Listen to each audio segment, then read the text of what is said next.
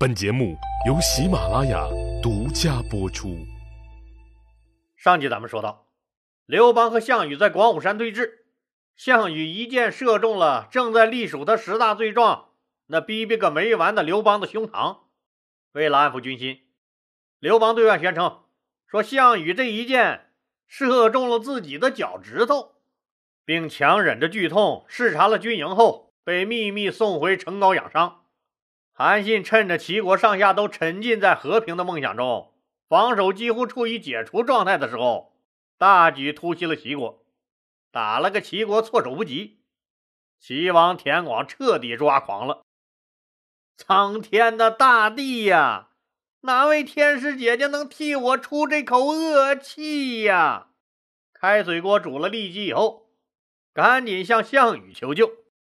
项羽派自己的发小、楚军第一猛将龙驹率二十万大军来救援齐国。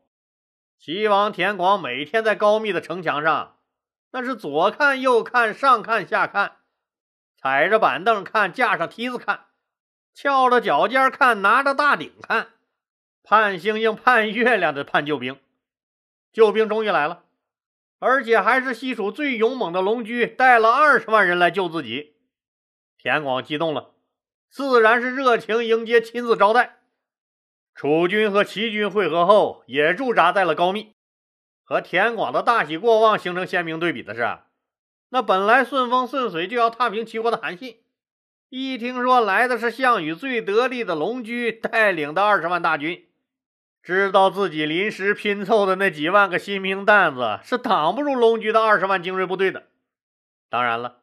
现在撤兵也不现实，一旦撤兵，那他整个军事行动就半途而废了，所有的努力也都前功尽弃了，那自己可就罪过大喽。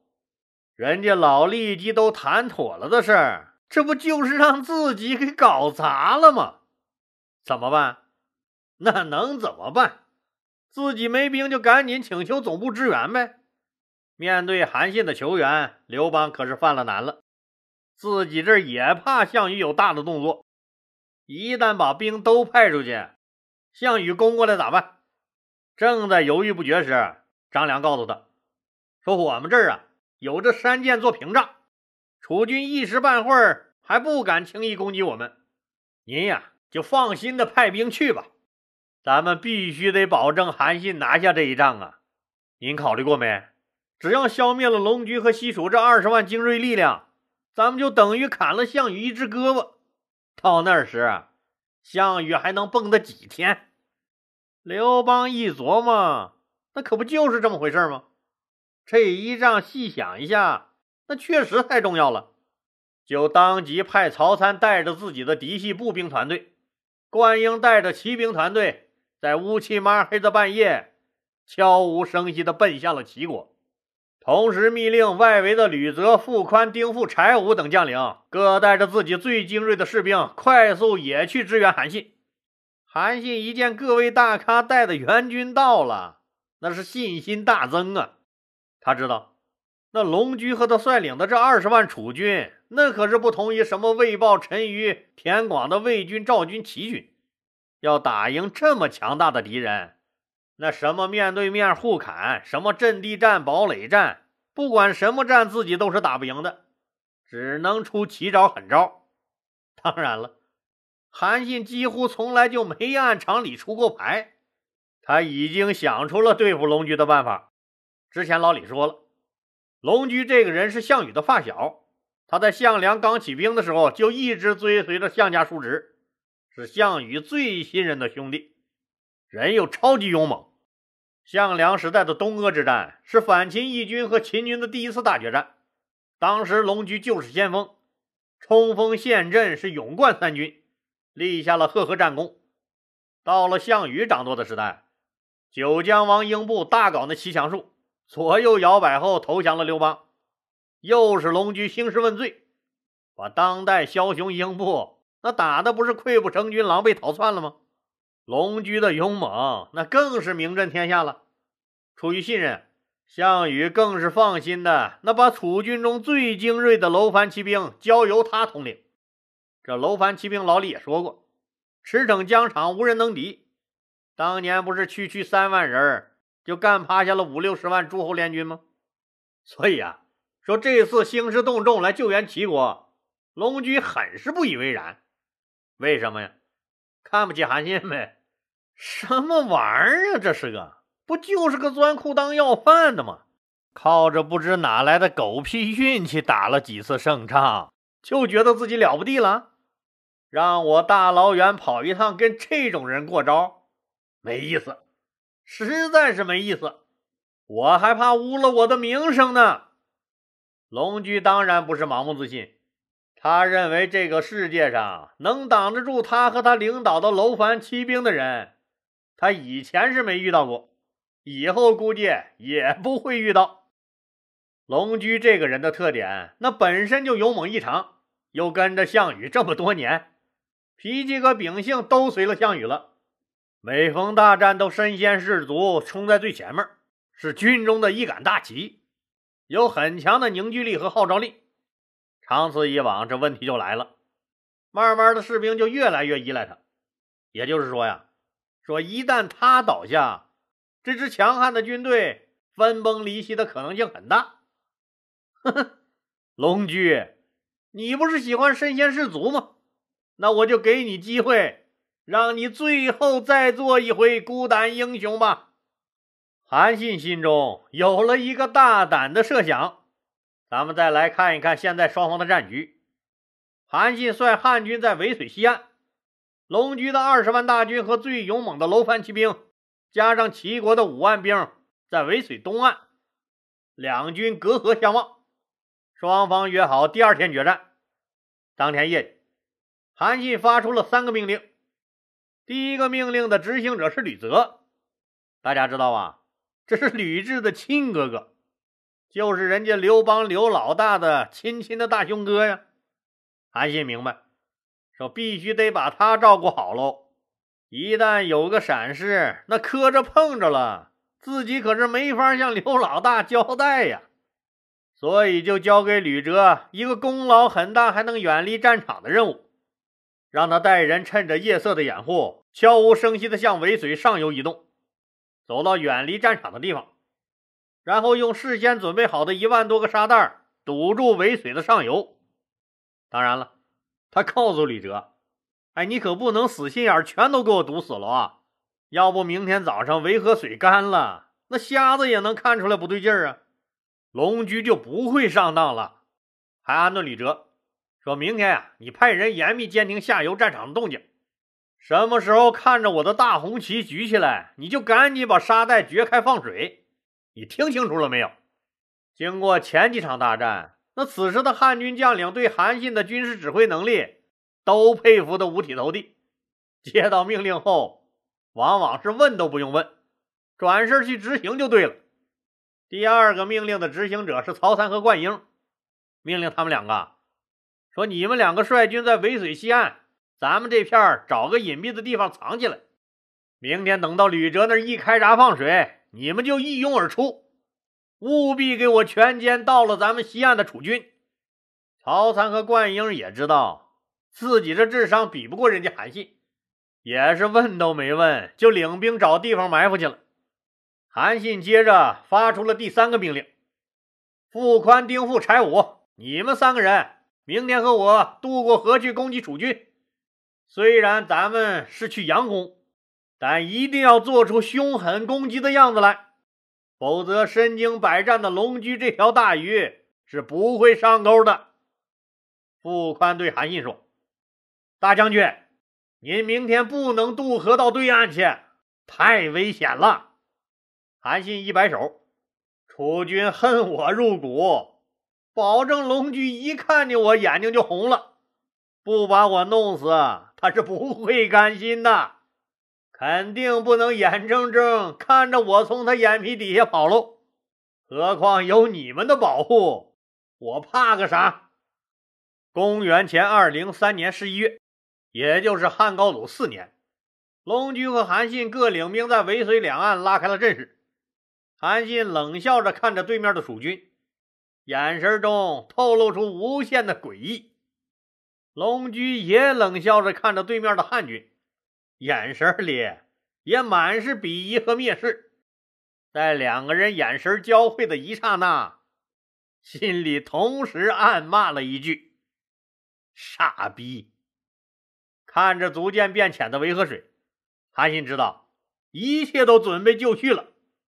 开打！韩信首先率大军渡过渭水，冲了过来。龙驹都气笑了：“哟呵，裤裆将军！”还敢先跟你龙爷爷挑衅，就一马当先，奔着韩信冲了过去。楚军也紧随其后，冲上去和汉军拼命。打了一会儿，汉军明显不支，丢盔弃甲向对岸逃窜。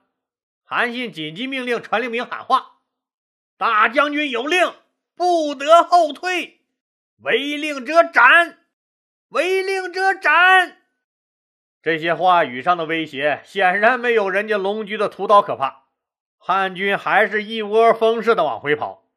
韩信砍翻了几个逃跑的士兵后，那还是阻挡不了溃败的大军。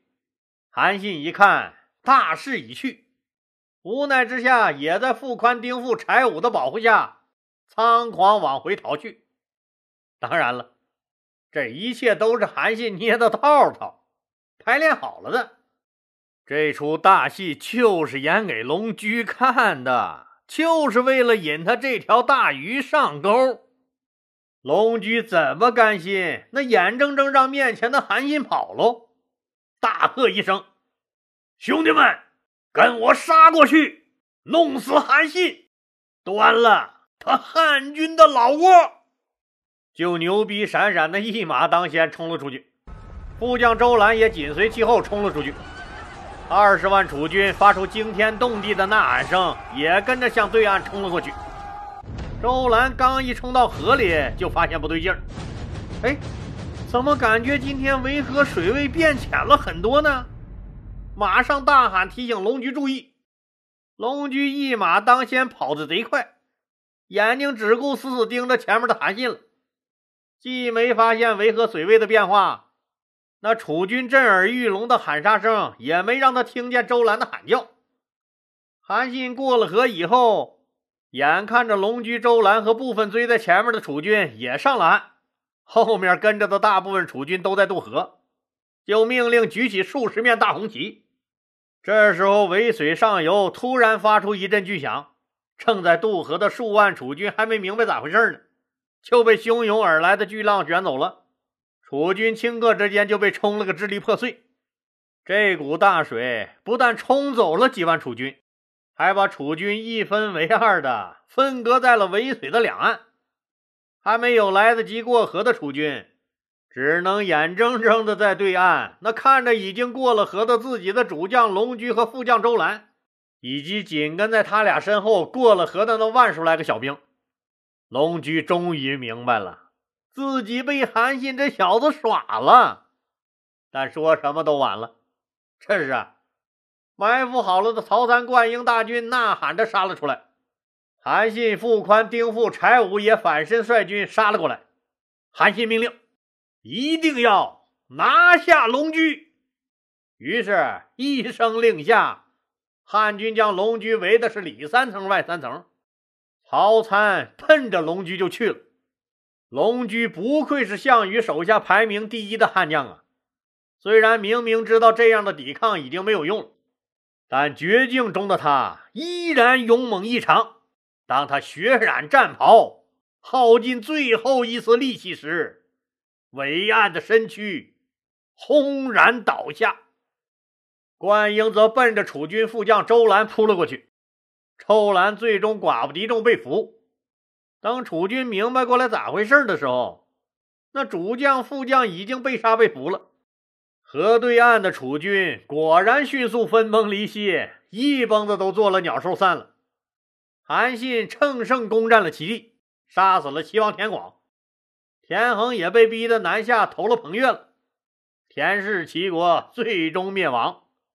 齐国沦陷后，项羽的都城彭城可就暴露在了汉军的面前了。汉军也在战略上完成了对楚军的大包围。现在龙驹已死，韩信终于要面对那个人了。那个曾经一度让他疯狂顶礼膜拜的叫项羽的人。两个千古名将终于等来了同台竞技的机会，打败这个人，何尝不是自己一生的梦想？渭水之战是楚汉时期重要的一场转折性的战役。那此战不但消灭了西楚除这个正面战场外仅余的一支有生力量，还占领了三齐之地，实现迂回到西楚后方，并对其战略包围的有利局势，从此扭转了楚汉之间的根本局面，使楚汉之争逐渐明朗化，形成了一面倒的局势。项羽失败。已不可逆转，已经到了完全被动的防御状态，而刘邦则进入了全面战略大反攻的时刻。渭水之战不仅成就了刘邦的西汉霸业，也成就了一代名将韩信，也让他成为了决定楚汉战争最为关键的力量。好了，今天就说到这儿吧，谢谢大家。如果您喜欢我的作品呢，请点击该专辑右上角的订阅键。喜马拉雅对本专辑提供免费的订阅服务，订阅以后，节目有更新就自动显示在节目列表中了，方便您的收听。更欢迎老铁们打赏、点赞、评论、转发和分享，谢谢。